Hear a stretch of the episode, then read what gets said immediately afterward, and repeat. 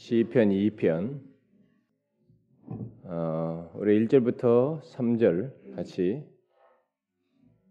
읽어보도록 하겠습니다. 2편 1절부터 3절 시작 어찌하여 이방 나라들이 분노하며 민족들이 헛된 일을 꾸미는가 세상의 군왕들이 나서며 관원들이 서로 꾀하여 여호와와 그의 기름 부음 받은 자를 대적하며 우리가 그들의 맨 것을 끊고 그의 결박을 벗어버리자. 제가 틈틈이 기회가 될 때는 시편 말씀을 해서 보려고 하는데 그동안에 제가 1편도 하고 3편, 4편, 5편 이렇게 쭉 나갔었는데 2편은 건너뛰었는데 2편은 여러 가지로 시사적인 내용들이 있고 메시아에 관련된 내용도 많습니다만은 시사적인 내용도 많아서 여참에 이제 하려고 합니다. 이 시편 2편은 여러분도 알다시피 신약 성경에서 많이 인용되어 있는 사도행전이나 계시록에도 이렇게 인용되어 있는 그래서 우리가 메시아와 관련된 시편으로 어, 공이 인정하고 있는 그런 어, 말씀입니다. 그래서 제가 지난주 2편 1절과 2절을 중심으로 해서 이방 나라들 우리 옛날 성경으로는 열방으로 묘사되어 있는데 이방 나라들, 민족들, 세상의 군왕들, 심지어 권세를 조금이라도 이렇게 쥔 관원들이 여호와와 그의 기름 부음 받은 자, 곧 메시아이신 예수 그리스도를 왜 대항하는지 그 이유에 대해서 1절과 그 2절을 근거로 해서 살펴보았습니다.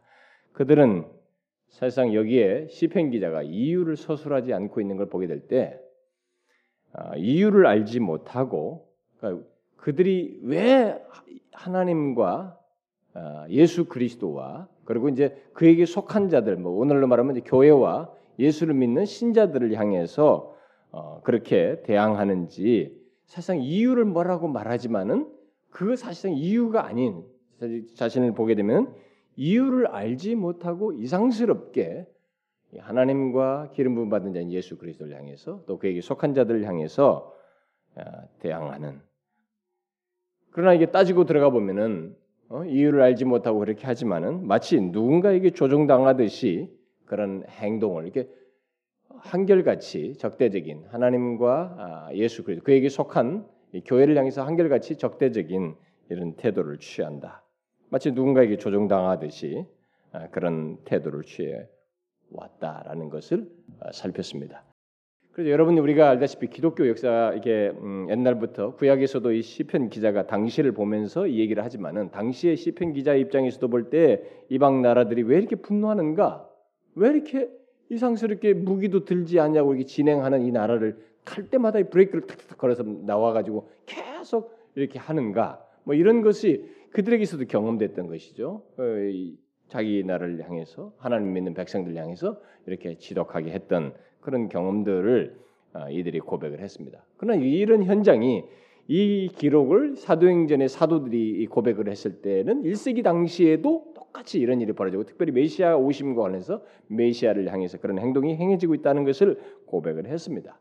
그런데 이 내용이 그때로 끝난 것이 아니고 지금까지 2000년이 예수 그리스도 오신 뒤로도 2000년이 지난 이 시기에도 이것은 역사 동안 2000년 동안 쉼이 없었어요. 이상스럽게 이 세상은 세상에 속한 자들은 다 아, 하나님과 그에게 속한 자들을 대적하는 이런 행동을 해왔습니다. 여러분들이 그래서 지금까지 예수를 믿기 이전까지 뭐 그런 것을 여러분 당사자가 그런 사람이 되어서 경험 어, 대적하는 일도 해온 사람도 있을 것이고 이제 예수를 믿고 나니까 여러분들이 본의 아니게 예, 그런 이 주변으로부터 다 대적을 당하는 그런 경험을 해왔을 것입니다. 다각적으로. 자, 그래서 사실상 뭐 특별하다고 할 만한 이유가 없이 어, 마치 누군가에게 조종당하는 것처럼 이렇게 행동을 하고 있었고 굳이 이유를 밝히자면 소속이 다른 하나님과 반대편에 있다는 어? 하나님을 향해서 뭔가 마음이 멀어져 있거나 소속을 달리했다는 사실로 인해서 이런 현상이 어, 하나님과 그에게 속한 자들 향해서 대항하는 이런 현상이 계속해서 있어 왔다는 것입니다. 그래서 이제는 어, 제가 이 시간에 이어서 말씀드릴 것은 1절, 1절부터 3절 사이에서 어, 또 첨가적으로 지난번에 다뤘던 이 외와 관련해서 말했던 내용과 좀 다르게 이제는 어떻게 그들이 어떻게 그리스도와 여호와와 그리스도를 대항하는지 또 그에게 속한 자들을 대항하는지를 어, 저 간단하게 살펴보도록 하겠습니다. 참 재밌는 것은 여기 거론되는 일방 나라들, 열방들이라고도 묘사 민족들 그리고 세상의 군왕들 또 조금이라도 권세를 가진 이런 관원들이 한결같이 이렇게 대항하는 어떤 태도를 취하는데 이 대항하는 것이 묘사된 내용들이 말하듯이 굉장히 적극적입니다. 어, 굉장히 적극적이에요. 절대로 소극적이지가 않습니다. 의지적이에요. 그것을 우리가 염두에 두고 볼 수가 있겠어요. 자, 먼저 여기 이방 나라들이 뭐 한다고 말하고 있습니까?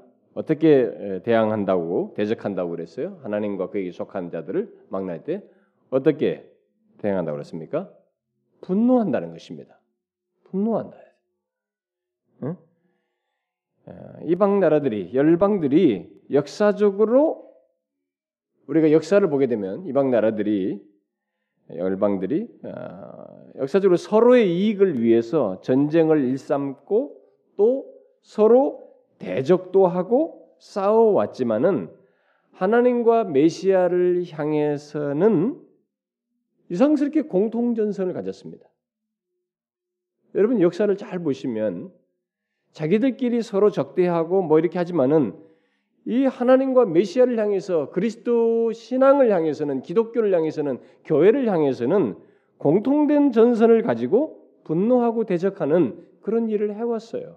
역사를 보게 되면 그래서 열방들과 그 열방의 군왕들은 그리스도와 그를 믿는 자들을 향해서 아, 마치 무조건적으로 싫어하고 그를 따르는 자들을 처참하게 박해하는 그런 일을 함으로써 그들의 통일된 적대감을 역사 속에서 보여왔습니다. 아, 그것은 우리가 예수님 당시에 있었던 그들 당시에도 보할 수 있었고, 막 그것이 어디나 기독교 역사에서 그런 일이 벌어졌어요. 자, 분노하는 것입니다. 그 여러분들이 이런 것을 가까이서 보려면은 우리 주변의 삶에서도 우리 내가 예수를 믿는다, 진실하게 예수 믿는 이런 것을 많이 공개하고 드러내고 있을 때 주변에서 다른 소속을 가지고 있는 하나님을 알지 못하고 사실 이방 나라에 속하다고 할 만한 어떤 대상들은 거기에 대해서 이렇게 분노하는 것을 보게 됩니다. 우리들에 대해서 분노해요. 음? 여러분들이 제가 이런 얘기를 이런 말씀을 살피게 될 때 우리가 이런 것을 조금도 이상히 여기서는 안 된다는 것입니다. 우리는 이게 정상적이라고 생각하셔야 돼요. 우리의 신앙생활은 이런 분노의 대상으로서 이 세상에 사는 날 동안 경험할 수밖에 없다는 것입니다. 이것이 어떤 단회적이고 일시적인 현상이 아니고 이 소속이 다른 환경 속에서 마치 누군가의 조종에 의해서 이루어지듯이 마치 이런 현상이 역사 속에서 계속 점철되어 왔다는 것입니다. 그러니까 이런 것들을 이상스럽게 여기면서 우리가 이런 걸 가지고 한탄을 하고 우리 자신들의 신앙을 변절시킨다든가 이럴 이유가 없다는 것입니다. 오히려 이것이 더 특징적인 것이고 시편 기자는 이런 문제를 가지고 하나님 앞에 나와서 말함으로써 자신의 소속을 분명히 오히려 더 확고히 하는 하나님께 속한 자이며 하나님의 인도 가운데 있는 자인 것을 밝히는 것과 같은 이런 일을 우리도 할 수 있어야 된다. 이 부분에 대해서. 분노, 우리가 믿는 신앙으로 인해서 우리가 소속된 것으로 인해서 진실한 믿음을 추구하고 예수 그리스도를 믿는 자요, 예수 그리스도를 따르는 자로 인해서 분노의 대상이 될 수 있다는 것에 대해서 여러분들이 기억하셔야 됩니다. 저는 오늘날 이 반기련 뭐 이런 것이 우리나라에 생겨가지고 기독교에 대해서 굉장히 그 반감 가지고 정말 분노하지 않습니까? 이들이 그러니까 얼마 전에 이번에 또 무슨 예멘이죠? 예멘, 어, 예멘에서 그 어떤 한 자매가 어, 피살됐죠.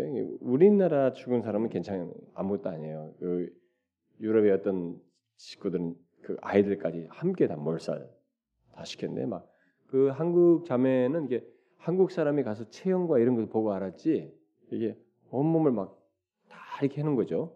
형체를 못 알아볼 정도로 이렇게 아주 전인무도하게 이렇게 했는데 뭐 저는 이제 뭐 어떻게 했는지 뭐 저는 인터넷 같은 걸 뒤지는 사람이 아니고 인터넷을 잘 모르는 사람이고 또 하지도 않는 사람이기 때문에 우리 교회 홈페이지에 나가지고 뭐 누가 뭘 하는 거 이런 거나 본다든가 이 정도지 누가 나한테 메일 보내는 게 아니라 메일 좀 제발 좀 열어보라고 그러니까 이제 제가 한 번씩 어쩌다 제 메일 체크하는 식으로 에, 그거 하는 정도이지 저는 잘 인터넷을 모릅니다. 근데 이제 신문을 제가 이제 하루에 한 번씩 보기 때문에 신문에 보니까 어, 기독교에 대해서 어, 또이 문제를 가지고 막 또 거른 그러니까 어? 슬퍼할 이유도 없다. 그래, 그, 저, 저것들은 뭐 이런 식으로 또 가진 말로는 또 갔다. 이 사람이 선교사로 간 것으로 이렇게 매도를 하면서 그렇게 했다고 그래요. 근데 그 사람은 순전히 개인 자격을 갖다고 하더군요. 음? 개인 자격으로 자신이 자원해 가지고 거기 뭐 그러니까 이 안기련 그 하는 이 사람들 중에는 이게 이제 MK다. 그러니까 이 선교사들의 자녀들을 케어하러 갔다. 이렇게까지 그런 자료까지 제공해 줬던 거 봐요. 이 사람은 그것의 목적으로도 뭐 이렇게 처음부터 의도하고 어디서 파송되거나 이렇게 간 것도 아니고 진짜 거기에 사람이 필요하다고 그래서 그런 일에 자기가 좀 선하게 하고 싶다고 그래서 갔다고 그래요. 근데 그 사람은 크리스찬이고 어, 뭐 어떤 뭐또 배경적으로 보니까 뭐 침신대 무슨 기독교 교육한가 뭐 이렇게 나온 자매이기도 하더군요. 그 이후로도 이제 이렇게 어떤 삶을 사는지 모르지만은 음, 하여튼 배경적으로는 크리스찬인가 봐요. 그러니까 이제 이것이 또 아프가니스탄과도 연결시켜 가지고 막 벌집 수지도 건드리나 봅니다. 분노하는 거죠. 이런 것으로 아, 분노하는 것입니다. 근데 이런 부분에 대해서 우리가 아셔야 합니다. 이게 우리 자신이 예, 겪는 것이어야 합니다. 여러분 이 세상이 기독교화 좀 됐다고 그래가지고 이들이 좀 우리에게 더 좋은 대접을 해줄 거라 이런 순진한 기대를 할 필요가 없어요. 우리는 이런 부분에서 분노의 대상으로서 저들은 한결 같습니다. 어디든지 소속을 달리하는 하나님을 하나님께 속하지 않은 모든 대상들은 예외가 없어요. 처음에 예의상이 모르니까 하지만은 본성적으로 이 부분에 대해서 우리가 신앙을 분명히 밝히고 드러냈을 때는 자신들은 한결 같은 태도로 적대감을 갖게 됩니다.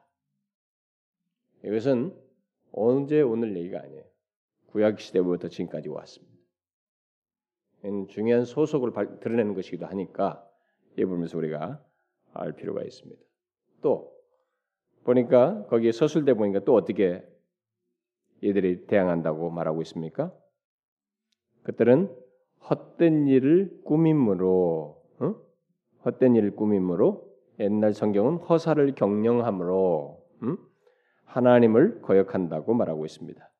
흥미있는 것은 여기서 이 꾸민다 옛날 성경으로는 경영한다라는 이 말에 해당하는 히브리 말이 시편 1편에서 1편 2절에서 보면은 거기 묵상하는 도다. 이 묵상한다로 번역된 단어와 동일한 단어입니다. 음? 꾸민다는 말과 묵상한다는 말이 동일한 말이에요. 자, 이것은 아주 재밌는 것을 우리에게 시사해 줍니다. 음? 이 세상에는 결국은 이게 두 그룹밖에 없다는 것을 이 말이 우리에게 시사해 줘요. 자, 시편 1편에서 의인은 뭔가를 생각을 해요. 네? 궁리하되 뭘 궁리하냐면 주의 말씀을 궁리하고 또 묵상을 합니다. 결국 묵상을 하지만 여기 이 편에서는 하나님을 대적하는 자들이 있는데 다른 부류들은 이들은 궁리를 하지만 뭘 궁리를 하느냐? 여기 보니까 헛된 것을 궁리해요. 헛된 일을 궁리하는 것. 이것을 말합니다. 그런 것을 주로 생각해요. 그러니까 이 세상이 똑같이 사람이 존재하지만 이 1편과 2편에서 다른 부류 두 부류가 어떻게 이 똑같이 생각하고 궁리하는 것에서 이렇게 다를 수 있는가라는 것을 우리에게 말을 해주고 있습니다.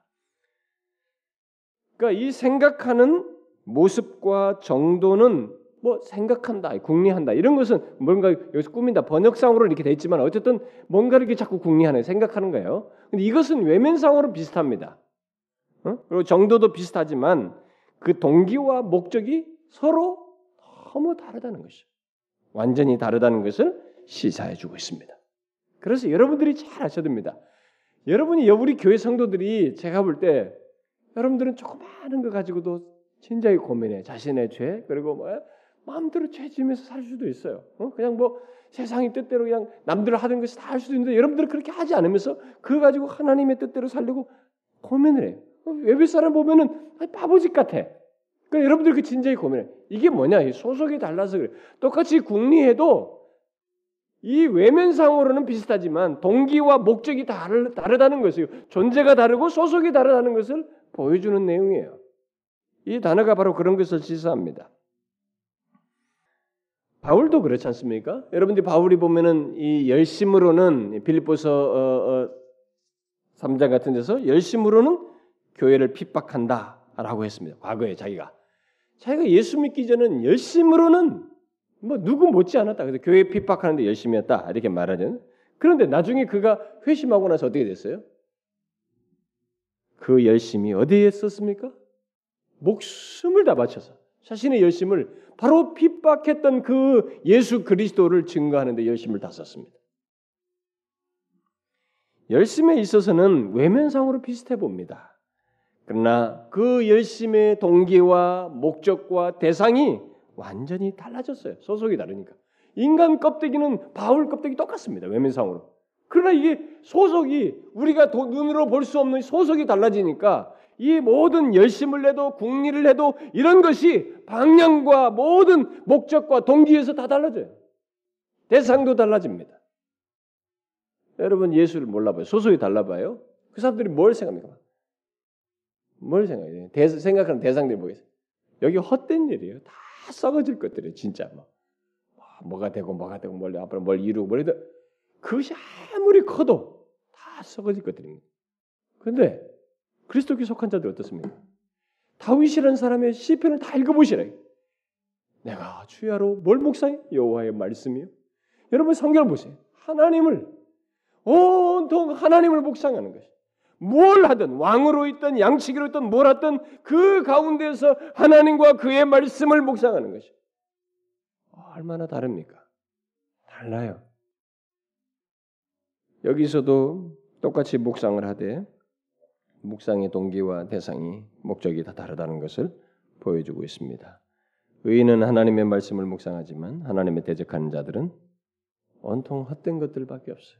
뭐가 뭐 공부를 잘해서 어디를 가고 뭘, 뭘 하고 뭐, 뭔 직장에 도 돈을 벌고 뭘 뭐든 해도 헛된 것이 목적과 방향성이 선한 동기와 목적으로 그런 것을 하는 게 아닙니다. 다 썩어질 것들이 헛된 것이 그런 것들을 묵상한다는 것입니다. 얼마나 달라요?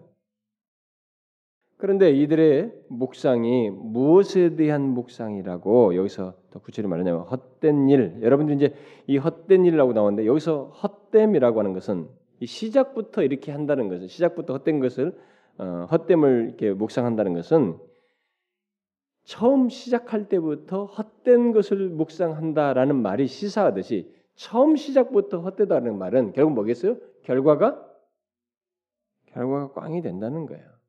결과는 처음서부터 그런 것을 추구하고 생각하면은 결국 그 결과는 무로 끝날 것이에요. 응? 뭔가를 막 수지런히 수고하고 노력하고 막 쌓았어요. 근데 딱 끝에 가보면 없어요. 헛된 것의 추구는 결과가 헛된 것이 되는 것입니다. 그래서 성경이 썩어질 것을 위해서 심는 자는 썩어질 것을 거둔다고 하는 것이에요. 그러니까 영생을 위해서 심는 자는 영생을 거둔다고 말하는 것입니다. 여기는 유효해요. 영원적으로 유효한 것입니다. 다르다. 그러니까 헛된 것을 처음부터 생각하면 추구하는 사람은 결과가 이미 시작부터 답을 가지고 있는 것이에요. 결과가 헛된 것이 될 겁니다. 여러분 우리가 이것을 잘 아셔야 됩니다. 우리는 이런 것들을 이런 계시된 말씀을 통해서 그대로 알고 유익하게 실제로 삶에서 혜택을 누려야 돼요. 우리도 똑같이 그러면서 아이고 꽝될 일을 계속 애쓰면서 힘쓰고 그럴 일을 할, 말아야 된다는 것입니다. 또 어떻게 대항한다라고 묘사되고 있습니까? 그들은 하나님을 대항하여 나선다 이렇게 말하죠. 나선다는 것입니다. 이 나선다는 것은 굉장히 도전적으로 나선다는 것을 얘기하는데 여러분이 알다시피 역사적으로 보면 옛날 그 열왕들과 아, 이 군왕들이 그 예수님을 향해서 굉장히 대담하게 도전적인 태도를 취하는 것을 보게 됩니다. 성경이 기록해 보면은 뭐 이성도 없고 양심도 없고 막 이런 것들을 막 다 신경 안 쓰고 무시한 채 아, 그리스도를 대항했던 그런 장면을 봐요. 어? 우리가 그 성경에 보면 예수님 주변에 있는 사람들을 보면 그 알 수 있지 않습니까? 뭐 헤롯이나 빌라도도 그렇고 다 그렇습니다. 주변에도 어느 시대든 이런 나라들을 보면은 이 기독교를 향해서 이것을 아주 뭐 취급해요. 어? 뭐 취급하면서 그냥 아주 대범하게 그런 행동을 해요. 로마라는 제국이 여러분 누가 상상이나 했겠어요? 누가 로마가 무너질 거라고 생각해. 천년 대제국의 영, 이 로마가 무너질 거라고 생각해. 그것도 자신들이 그렇게 짓밟아 핍박했던 어떤 옆에서 나오는 무기를 든 큰 대제국에서가 아니라 무기가 없는 자기들이 핍박을 계속 하는 그 기독교에 의해서 정복당할 줄을 누가 알았겠습니까? 아무도 예상 못했어요. 그럼에도 불구하고 로마는 황제와 이 모든 로마의 제국의 관원들은 계속 대범하게 그 일을 했어요. 그리스도가 그를 향해서 적극적으로 나섰습니다. 그래서 그리스도를 따르는 자들까지 한결같이 대항하는 그런 행동을 보였습니다. 아, 여러분 우리가 이 신앙생활 하면서 우리를 향해서 이렇게 도전적으로 나서는 아, 저렇게까지 할 필요 있나? 우리가 때로는 서로 자기 자신을 드세게 할 필요가 없는데도 기독교를 향해서 예수 믿는 것을 향해서 이렇게 굉장히 적극적으로 도전적인 행동을 취하는 경우가 있습니다. 이런 것에서 놀랄 이유가 없어요. 이게 우리에게 우리를 향해서 있는 일이고 우리가 경험할 수 있는 것입니다. 그걸 미리 여러분들이 선지식으로 가질 필요가 있어요. 이 시편 기자 묘사대로. 그런데 여기 또 거론되는 것이 있죠. 또 열왕들과 관원들이 어떻게 해요? 서로 꾀하고 음, 여호와와 그리스도를 대적한다고 말하는 꾀하여서 서로 꾀하여서 여호와 그리스도를 대적한다고 말하고 있습니다. 하나님을 대항하는 연합된 도전 서로 꾀한다는 것이 그걸 얘기하는데 다시 말해서 거룩하지 못한 자들의 대적이 일치되어서 나타난다는 것을 시사해 줍니다. 그러니까 헤롯과 이 빌라도의 무긴 아래서 이들이 다 공통 공통 전선을 가지고 있죠. 무긴 아래서 온 백성들이 범죄자 바라바보다도 누구를 겨우 십자가에 못 박는데 일치된 태도를 보입니까? 바로 무지한 예수를 이 악인이거든요. 나라가 다 알고 있는 공개적인 악인이란 말이에요. 온 나라가 아는 그런 범죄자가 바라바였어요 당시에. 그런데 이 연대 전선을 가지고 이 서로가 교회에서 일치된 것으로 그를 살려주고 예수 그리스도를 죽이는데 동조했어요. 이런 것을. 왜 그럴까요? 왜 그럴까? 오늘날도 우리가 아, 그리스도인이라는 이유 하나만으로도 유사한 경험들을 하게 되는데 왜 이럴까?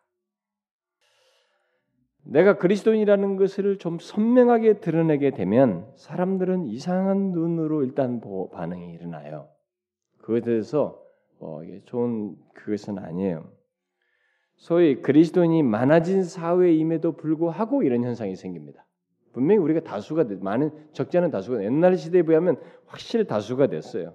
그런 그런 나라임에도 불구하고 심지어 영국 같은 데도 그렇습니다. 영국이라는 나라는 기독교 국가로 이미 자신들이 공식 선언한 때가 있었어요. 그래서 그 기독교 전통 속에서 주일날을 법률로 해가지고 장사를 못하게 했어요. 그 자신들이 정한 것입니다. 의회에서.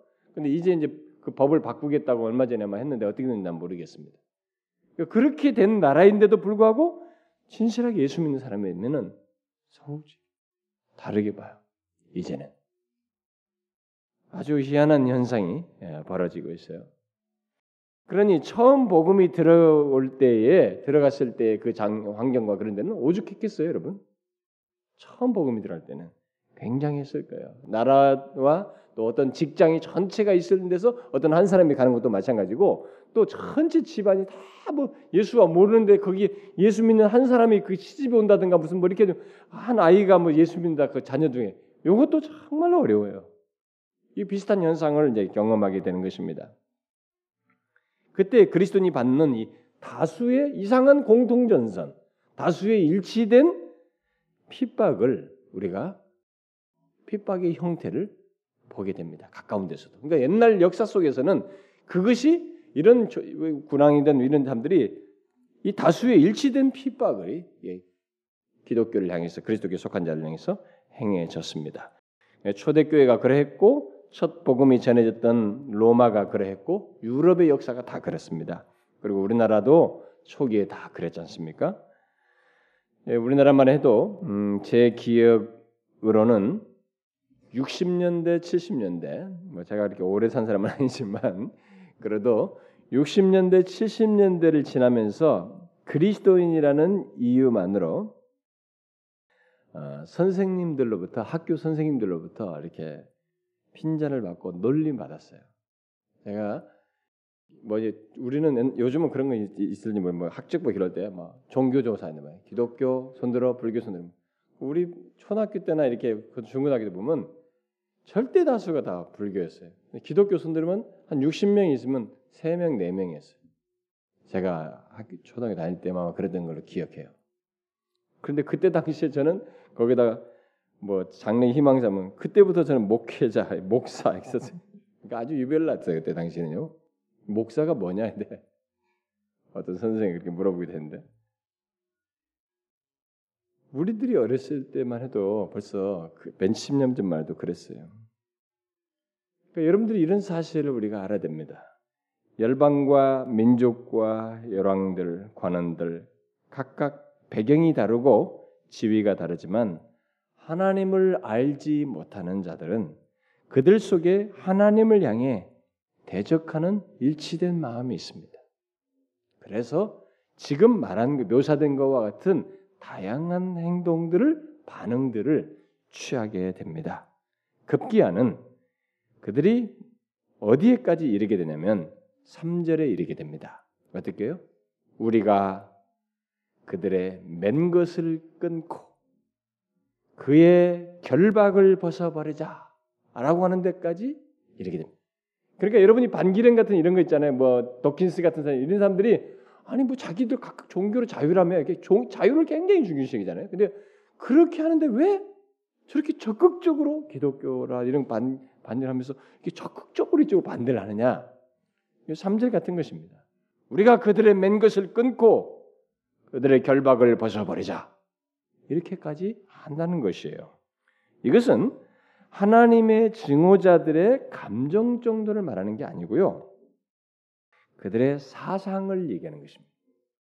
그들의 지배되는 또 다른 신앙을 얘기하는 것입니다. 기독교 신앙이 아닌 또 다른 신앙을 얘기하는 것이에요.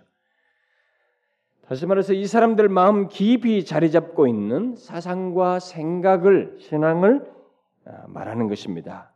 여기서 맨 것과 결박은 통치의 상징이에요.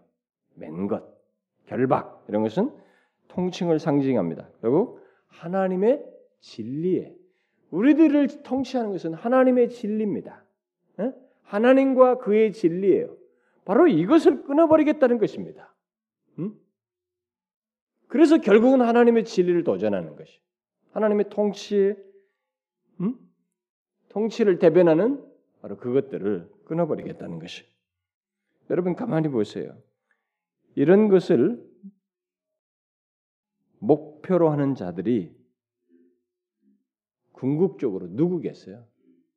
음? 이런 것을 궁극적으로 이 타겟으로 하는 그런 대상, 궁극적인 대상이 누구겠어요?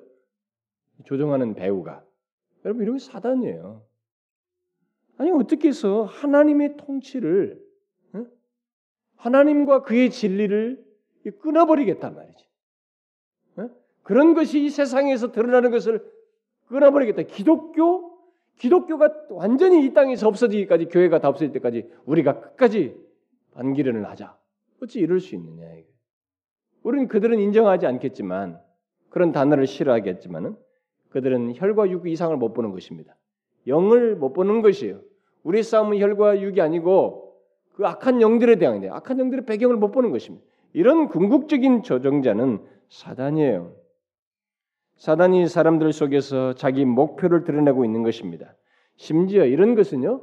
사단이 그리스도인들 안에서까지도 일으키기도 해요.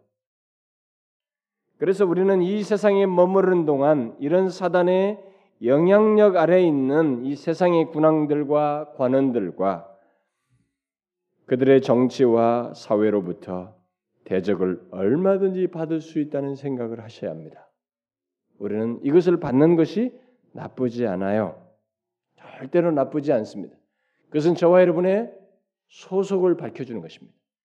예수님께서 말씀하시고 사도들이 말한 것처럼 무릇 경건하게 살고자 하는 자는 핍박이 있다.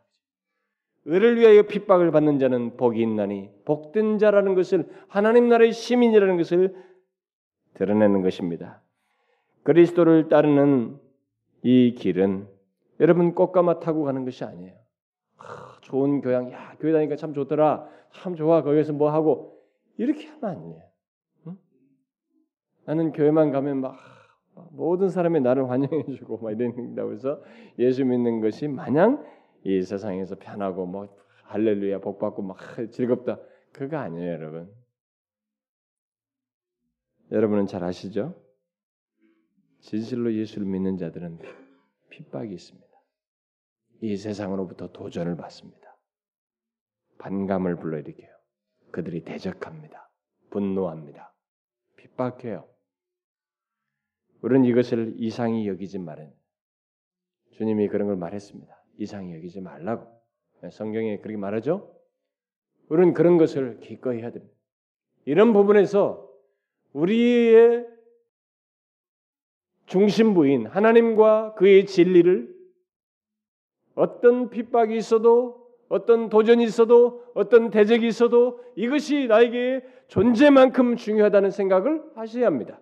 여러분의 존재의 기준은 결국 하나님이 계시다는 것이요. 하나님께 속했다는 것이며 하나님의 진리를 소유했다는 것 때문에 이런 경험들을 하는 것입니다. 만일 그것이 없으면 이런 경험을 하지 않아요. 편합니다. 좋아요. 좋은 관계를 가지고 이 세상에 살 수 있습니다. 그러나 하나님과 그의 진리를 소유한 자는 여기서 말하는 것 같이 분노와 음? 적대감으로 어떤 타겟이 되어서 핍박을 겪고 어떤 어려움을 겪게 됩니다. 여러분 그것을 기뻐해야 됩니다. 저는 제 지금 뭐 약간의 마음은 준비는 좀 하고 있습니다만 우리 백요 어, 배도 시리즈 책이 뭐 이게 지금 시간상으로는 계획상으로는 우리가 9월 둘째 주를 하고 준비하고 어, 그 출판사에서 그때까지 내자고 지금 얘기를 하고 있는데 저는 아마 그 책이 나오면 아, 굉장히 벌집을 쑤신 것 같아서 뭐 우리 저는 저는 뭐 두말할 것도 없고 심지어 우리 교회까지 어, 많이 예, 사람들이 이렇게 다각적으로 이렇게 난타를 하지 않겠나 이렇게 생각이 돼요. 왜냐하면 거기에는 우리가 정상적이라고 하는 기독교의 이 토양과 단체와 그런 신앙 양태들 그러고 보면 우리 한국 교회 큰 교회로부터 모든 교회들이 대부분이 포함되어 있는 그런들의 신앙의 모습이 있기 때문에 굉장히 불쾌할 수도 있어요. 나름대로 자신들이 굉장히 좋아하고 즐거워하면서 이게 예수 믿는 거야 하면서 막 쫓고 있는 그런 어떤 기독교의 훈련들, 프로그램들, 그다음에 선교 단체에서의 어떤 행동들 이런 것들이 결국 다 거론되기 때문에 아마 읽는 사람들 열이면 아홉이 굉장히 힘들어하고 반감을 가질 거예요. 근데 저는 그걸 준비하면서 조금도 우리 한국 교회 뭐 누군가를 타겟으로 치겠다 뭐 이런 마음은 없었어요. 정말 진리가 왜곡되는 주님이 오시기 전에 이 세상이 흘러가는데 이 변화에 정말 우리가 이 필요가 있다, 절실한 필요가 있다는 것 때문에 저는 하나님께서 설교로 한 것입니다. 제가 글로 안 쓴 것은 논쟁에 논쟁하고 누가 논쟁하고 싶지 않아서 그냥 선포된 성도들이 이 정도는 알고 분별해야 된다는 기준 아래서 제가 설교로 소화할 정도의 양을 그 정도 수준을 감안해서 그나마 제가 한 것이에요. 그래서 저는 선포적인 것 차원에서 했기 때문에 반감이 있건 뭐 이것은 그냥 그저 개인적으로 자신이 그 진리에 대한 거부감으로만 생각하고 수용하려고 합니다. 어쨌든 저는 이미 지난번에도 어, 다른 교회에서 그 한번 열린 교회에서 특강 한번 한 것 때문에도 저한테 전화가 몇 번 와서 막 그 싫은 태도를 했는데 아마 많이 있을 거라고 생각이 돼요. 우리 교회에서 저는 이런 것을 좀 기도도 같이 하면 좋겠어요. 여러분들이 좀 기도도 해주시면 좋겠고, 그러나 저는 어떤 면에서 유익할 거라고 봐져요. 왜냐면 제가 어제도 오늘 오시지 않았는데 노아도 집사님 뭐 제가 어제 저녁에 식사했어요. 그분하고 여기 올라오셔가지고. 네, 자기네가 그 이 배도 시리즈를 듣, 들었을 때와 듣고 난 듣기 전과 듣고 난 이유는 시각 자체가 완전히 바뀌었다고 이렇게 얘기를 하더군요. 아마 누구든지 그 배도 시리즈를 다 듣게 되면 시각이 바뀔 거예요. 그래서 바뀔 사람은 바뀌고 반감할 사람은 반감할 겁니다. 그러나 오랜 체제와 자신의 신앙의 틀을 가진 사람은 바뀌기 어려울 거예요. 굉장한 반감이 있겠으나 뭔가 자기 중심의 진리, 여기서 말한 것처럼 하나님과 그의 진리, 이 통치에 대한 통치를 소중히 여기는 그런 마음이 있는 사람들은 분명히 바뀔 거예요. 그것은 소속을 밝혀줍니다. 그런 자들에게는 피할 수 없이 이런 것이 있어요. 우리가 이런 것을 받는 것을 이상히 여길 필요가 없습니다. 여러분과 제가 이 세상에 사는 날 동안에 우리는 핍박을 받아야 돼요. 제가 지난주 수요일에도 얘기한 것처럼 오늘의 한국 교회는 오히려 핍박이 있어야 됩니다. 지금 같은 이 모습으로는 이들이 가지고 있는 신앙은 너무 뒤섞여 있어요. 너무 편안해서 너무 말을 쉽게 하고 있고 너무 쉽, 경솔하고 조심성과 경외심도 없고 하나님과 예수 그리스도 이름도 너무 가볍고 신앙생활에서의 거룩이라든가 하나님의 진리에 대한 겸비함이라든가 하나님 앞에서 이런 것도 너무 없고 우리는 너무나 각자가 높아져 있어요. 다 높은 마음, 뻣뻣한 마음, 등받이에서 편안하게 이 모든 것을 판단하는 자와 같은 태도로 그리고 또 자신들의 심리적인 치유나 이 안도감이나 주고 이런 것들을 대리적인 모든 충족해주는 그런 심리 치료소의 기능 같은 차원에서 교회로 나오는 사람들이 너무 많아요. 우리는 우리들의 진정한 신앙을 다시 갖기 위해서 영원한 운명이 좌우되어 있고 이 세상 몇십 년 사는 것으로 그것이 끝나는 것이 아니라 그 이후에 그리스도의 십자가의 이 대속의 은혜의 가치가 얼마나 영구한지를 확실히 보여줄 그때를 대생각해서 생각하면서 우리가 이 짧은 기간 동안에 그리스도를 따르는 자들에게 의를 위하여 핍박을 받는 것이 있다는 것을 경험하는 것이 정상적으로 있어야 돼요.